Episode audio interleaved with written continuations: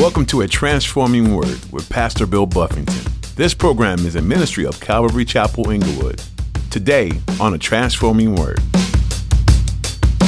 We are the temple of the living God, so I also want you to consider yourself. Just consider that, that the true and the living God, who's holy and pure and just, lives in you. Is he comfortable or is he uncomfortable in you? Is the things that he sees, the things that are around inside of you, things that you're meditating on, taking in, listening to, singing, is it stuff that the Holy Spirit inside you is saying, all right, I sing that song. Because I think there's some songs I'll sing and God's like, you sing it loud. You know, that's good music to the Lord. There's some other junk out there though that the Holy Spirit ain't bearing witness with that. You may think the darkness of this world is new, but did you know the darkness began long before you were born? Throughout the ages, people have walked with and then ran from God. The temptations of the world can be strong, and the enemy seeks to destroy anything that's good. But as you learn in today's message from Pastor Bill, you don't have to give into the world. The Bible says that if you believe in Him, Jesus lives within you. By His Spirit, you are able to overcome the darkness. Now, here's Pastor Bill in the book of Leviticus, chapter 14, for today's edition of A Transforming Word. Verse 18, it says again, the, the rest of the oil that is in the priest's hand, he shall put on his, the head of him who was to be cleansed, so the priest shall make atonement before the, for him before the Lord. Then the priest shall offer the sin offering and make atonement for him who is to be cleansed from his uncleanness. Afterward, he shall kill the burnt offering. And so we've had a trespass offering, we've had the wave offering, and now there's a sin offering that's being offered up. Verse 20 And the priest shall offer the burnt offering and the grain offering on the altar, and the priest shall make atonement for him, and he shall be clean. And so these other offerings here, you have the grain offering that's being offered up each one, um, and we went through all these in Exodus, each one is symbolic of different aspects of what God is doing in the life of the people. But the grain offering, I just thought that was interesting, just um, that it's obviously it's what you use to make bread. We know that Jesus is the bread of life, and he offers this up to the Lord.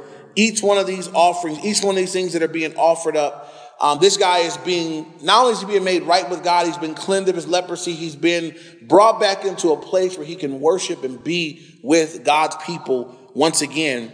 Verse 21 it says, But if he is poor, and I told you guys, God made a provision for someone that couldn't participate because they were poor. And so, what if you're poor? What if you don't have money? What if you can't afford these animals and these things? Does that mean you can't get right with God? Does it mean you can't worship the Lord? No. God made a provision. He says, But if he is poor and cannot afford it, then he shall take one male lamb instead of two as a trespass offering to be waved to make atonement for him one tenth of an ephah of fine flour mixed with oil as a grain offering, a log of oil, and two turtle doves or two young pigeons, such as he is able to afford. One shall be a sin offering and the other a burnt offering. He shall bring them to the priest on the eighth day for his cleansing to the door of the tabernacle of meeting before the Lord. Once again, someone might ask, well, why does God make him bring anything? So if he's poor, he's still got to bring something. I, again, I know that this thing can be abused so badly by people. Um, I'm aware of one minister right now that's got a $65 million fund for a new jet, you know, and it could be just abused and really just beat into the ground. But I want you to consider why does God tell them to give him something? He don't need it. He's God. He owns the cattle on a thousand hill, all the silver and all the gold. He doesn't need anything from them, but he says, no, you're going to bring something. Why is he telling them to bring something? Because it's good for them to bring something. You know why? Because we're greedy. We're selfish. Every single one of us are, we're selfish. That's what we are by nature. Most of us, when we get something, you get some money in your hand, the first thing your natural man thinks about is, what I'm gonna be able to get me with this. What I'm gonna get me some more stuff. It's tax time. People getting their tax checks coming in, and people say, "Oh, my tax money, it's gonna be gone in a week." Four days, one day. Some people have spent already. They had waiting on the check to come so they could just do it, but it's gone already. That's how we do. God knows that, man, we are some selfish people. It's good for us to give. It's good for us to say, you know what, I'm setting this apart to give to the Lord. God says believers should be benevolent. It's good for you to give something that's yours to someone in need. It's good that you do that. It's a good thing for you. It's good that we be giving and givers. Um, that it keeps us from being self-centered and selfish. Uh, when you give, I worked for that, I earned that, I, I, I, whatever, but I'm willing to give it up for someone else's um, need. I'm willing to give to this thing over there. It is good for us to give. And that's why God has us to give. It's not because he needs it. It's not because his work won't go forth if you don't. God will figure out a way. God will make his work go forth. But we, it's good for us. We need to be giving. And so he has us to give. Uh, again, I believe it's for our own benefit. So moving on.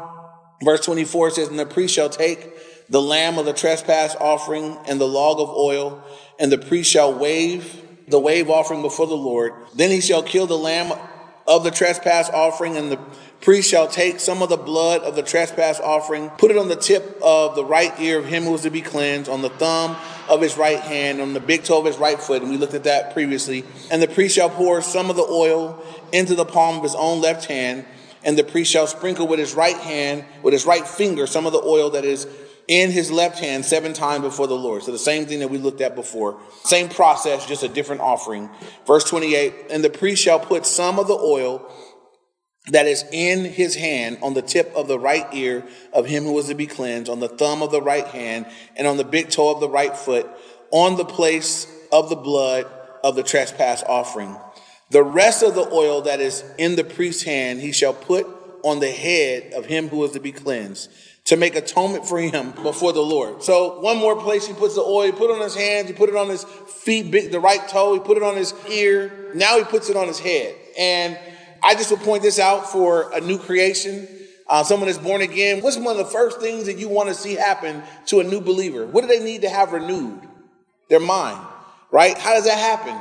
The Word of God the renewing of the mind will come through just them being in the word. And so Romans 12, you know, one and two, I beg you, I beseech you, therefore, brethren, Paul says, by the mercies of God, that you present your bodies a living sacrifice, holy and acceptable to God, which is your reasonable service, your reasonable act of worship. And it says, don't be conformed to this world, but be transformed by the renewing of your mind, that you may prove what is that good and acceptable and perfect will of God.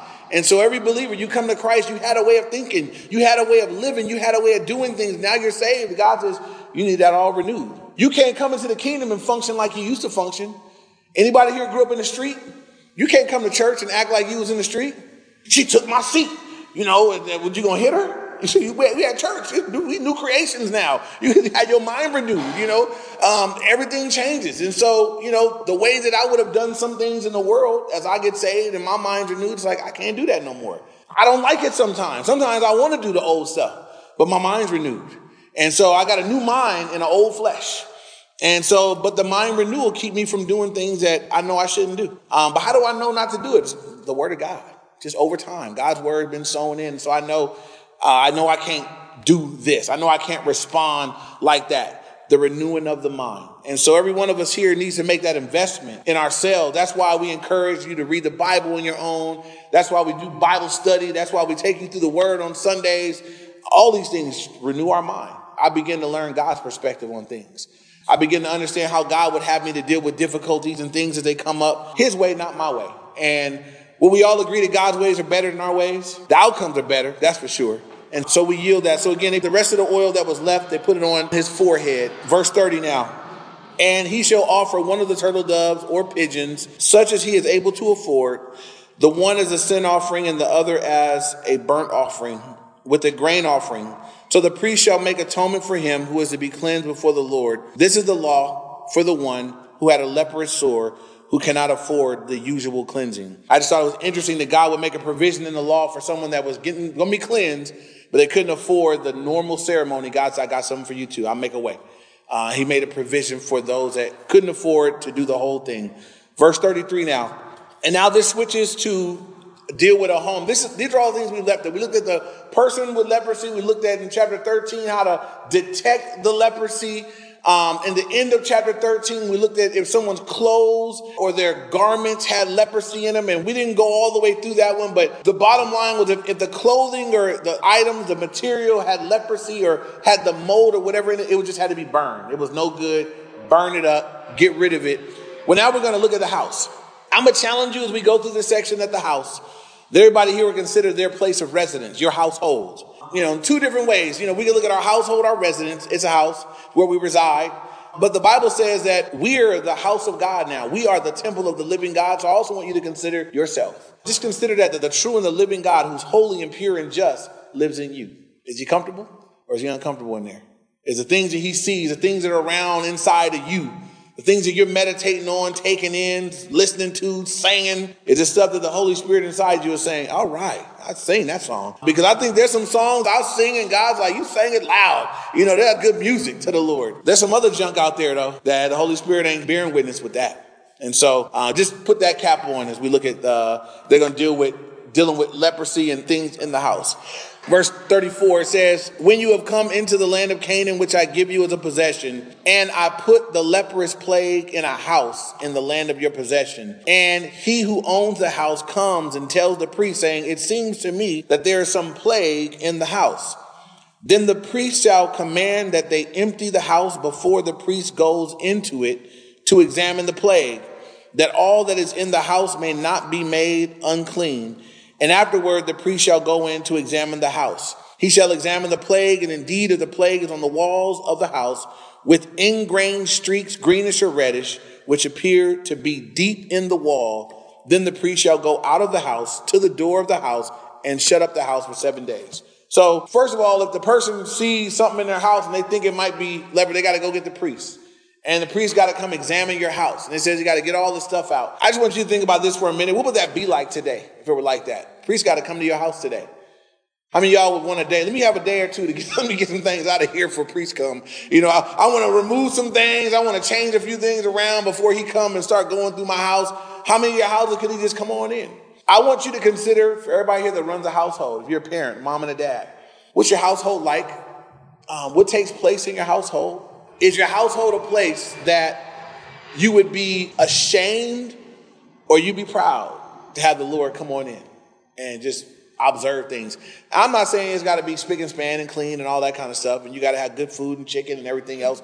I'm saying just as he walks in, what's the environment? What's the atmosphere of your house? What are the songs that are sung there? What's playing on the televisions in your home? What are the conversations like in your home? What are the children being taught in your home? What are the things that are elevated and raised up in your home? And as the Lord would walk through it, would he be like, all right, okay, is this all right? Would he be okay with it? Would he not be okay with it? You can examine that for yourself. And so the priest would have to come down to the house and he's going to examine it. If he sees any of the streaks on the wall, he would shut the house up for seven days and he's going to come back. I told you guys before, he did the same thing with the people. He gave time. Let me take seven days, shut everything up, seal it off. I'll be back in seven days to examine what it's looking like. Verse 38. Then the priest shall go out of the house to the door of the house and shut up the house for seven days. And the priest shall come again on the seventh day and look. And indeed, if the plague has spread on the walls of the house, then the priest shall command that they take away the stones in which is the plague, and they shall cast them into an unclean place outside the city. So if he comes in and sees, you know what, it's unclean. I see these parts of the stone of the house. Then he would take all those stones and they would take them away to some place where unclean stuff goes and they would be cast away outside the city. Why? Because God didn't want his people being infected with the plague, with the leprosy. That's what this whole process is about. Verse 41 He shall cause the house to be scraped inside all around, and the dust that they scrape off shall he shall pour out in an unclean place outside the city. Then they shall take the other stones and put them in the place of those stones, and he shall take other mortar and plaster the house. Now the plague comes back and breaks out in the house after he has taken away the stones, after he has scraped the house, and after it is plastered. Then the priest shall come and look, and indeed, if the plague has spread in the house, it is an active leprosy in the house, it is unclean. So this is what's happening here. The priest came down, heard there was maybe some leprosy in the house. He took a look at the house. He found the stones. He took away the stones. Now he, he scraped everything, scraped the wood, shaved it down, got rid of everything that was on the surface. All the surface stuff, we cleaned it up, we took it away, removed it, and we shut it back up. They put new plaster on the walls and everything else. Now, if it starts coming back through the plaster, he says, then it's in there. It's active leprosy. And this is a lesson I gleaned from this right here. Um, there can be times where there's stuff that, you know, there was things that were apparent in our life, got dealt with. Got exposed, I got called on the carpet for it. And so I'm saying, okay, I'm not going to do that no more. I repent. Okay. Well, let's just examine for a while. Because, and I told you guys before, when we looked at the surface, we looked at how the leprosy on the skin, it would, it would start under the surface. And they were trying to determine, like, was it deep under? was it just something on the surface that, uh, was it some surface blemish, blister? Or was it something deeper than that? Well, here that's what they're doing with the house. Is it deeper than that? Is it something that when we scrape all the stuff off the side, it's going to resurface, it's active, it's alive? Consider this.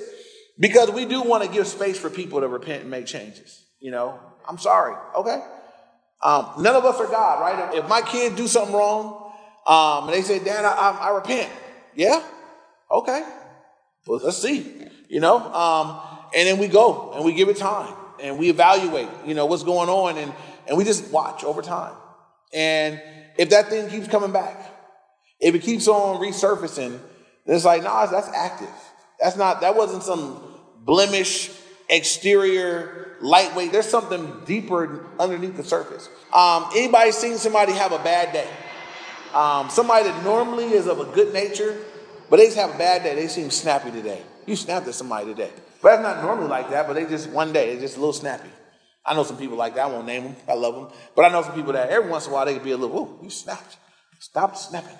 Um, so let's say, you know, that's just surface. That just, you know, you can have a bad day, you need some coffee, you didn't eat, well, I don't know, something. It's just small. But there are other scenarios where it's like, wait a minute, you always snap at that person. There's something deeper. There's something active. There's some active bitterness, some active anger, something deeper that needs to be dug out and dealt with. So they look at the house here, they're saying, look, if, if we go in the house and take away the stones that are affected and we scrape away the stuff that's outside and we put new plaster and we, we clean it up and make everything new, if we come back and see that mess on the wall again, it's deep up in there.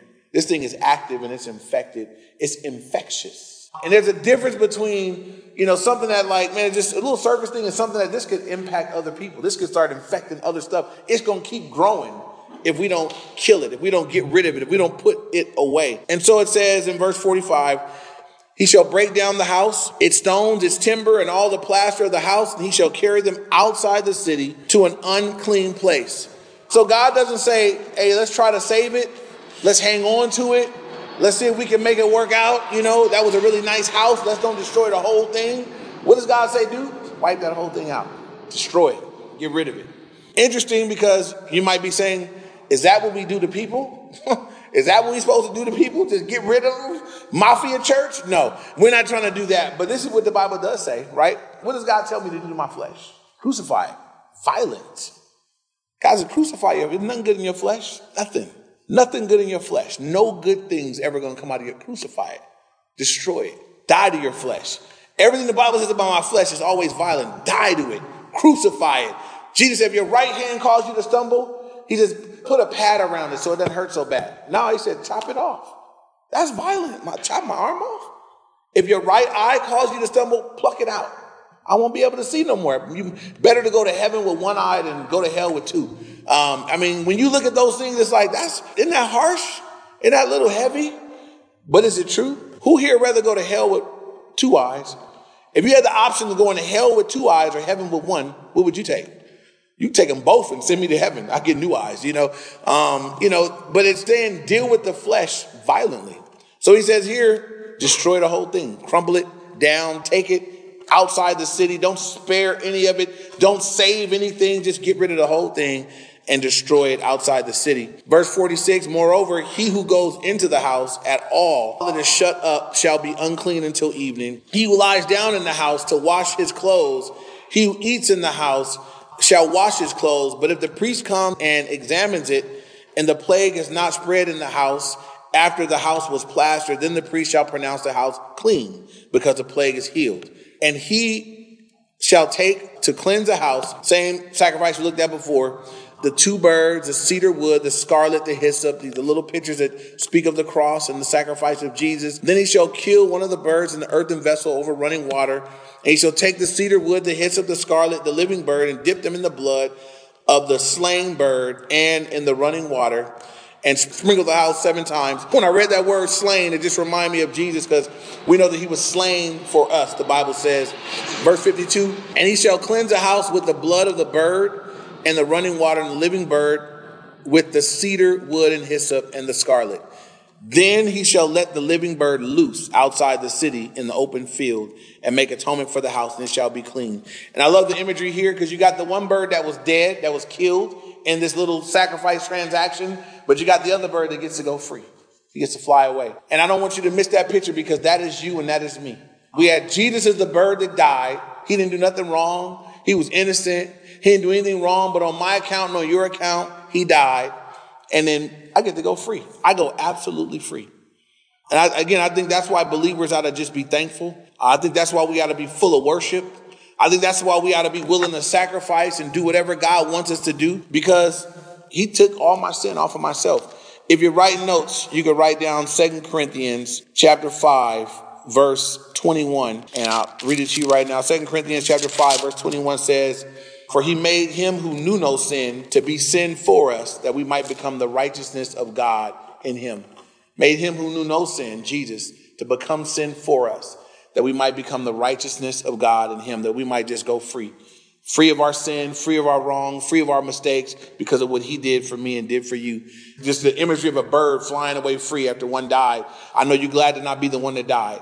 I know I'm glad to not be the one on that cross. I know I'm glad that I didn't have to pay the price for my own sins, but that he took care of it. He paid it for me.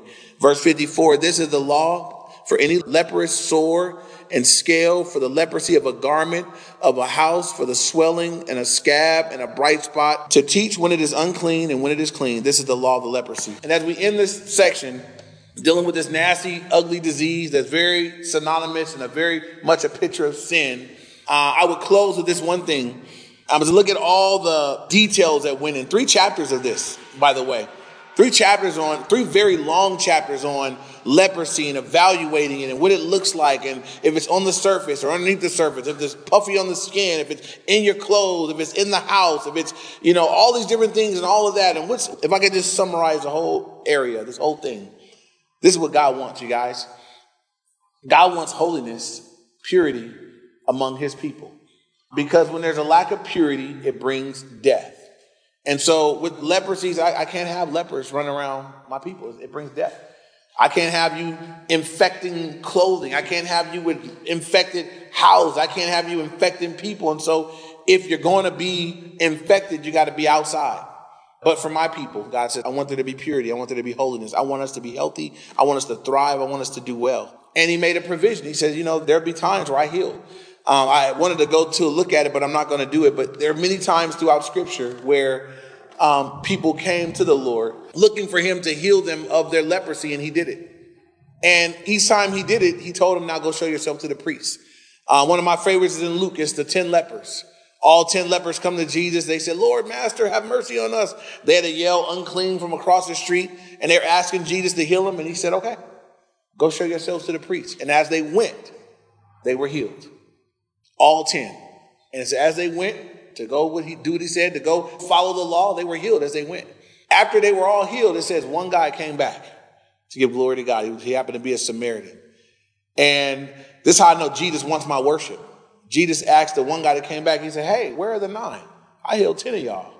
His expectation was that 10 people were coming back to say, Thank you, to give him glory. But the one man that came back got something special. Um, Jesus said, Your faith has made you whole. Well, wait a minute. He was already healed of his leprosy, but he wasn't saved. He wasn't whole. He was healed. All 10 men going to die of something else.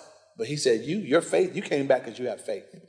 You know I'm worth more than a healing, a quick healing. Your faith has made you whole. He received something far greater than a physical healing, a spiritual healing. And so some people will look to the Lord for in desperation, God, take away this affliction, this thing. Understand this that there's nothing greater that I need and you need from Jesus than to have my sins washed away than to have that affliction, the sin affliction, to have that taken off of me and that taken off of you. And Jesus has done that for us.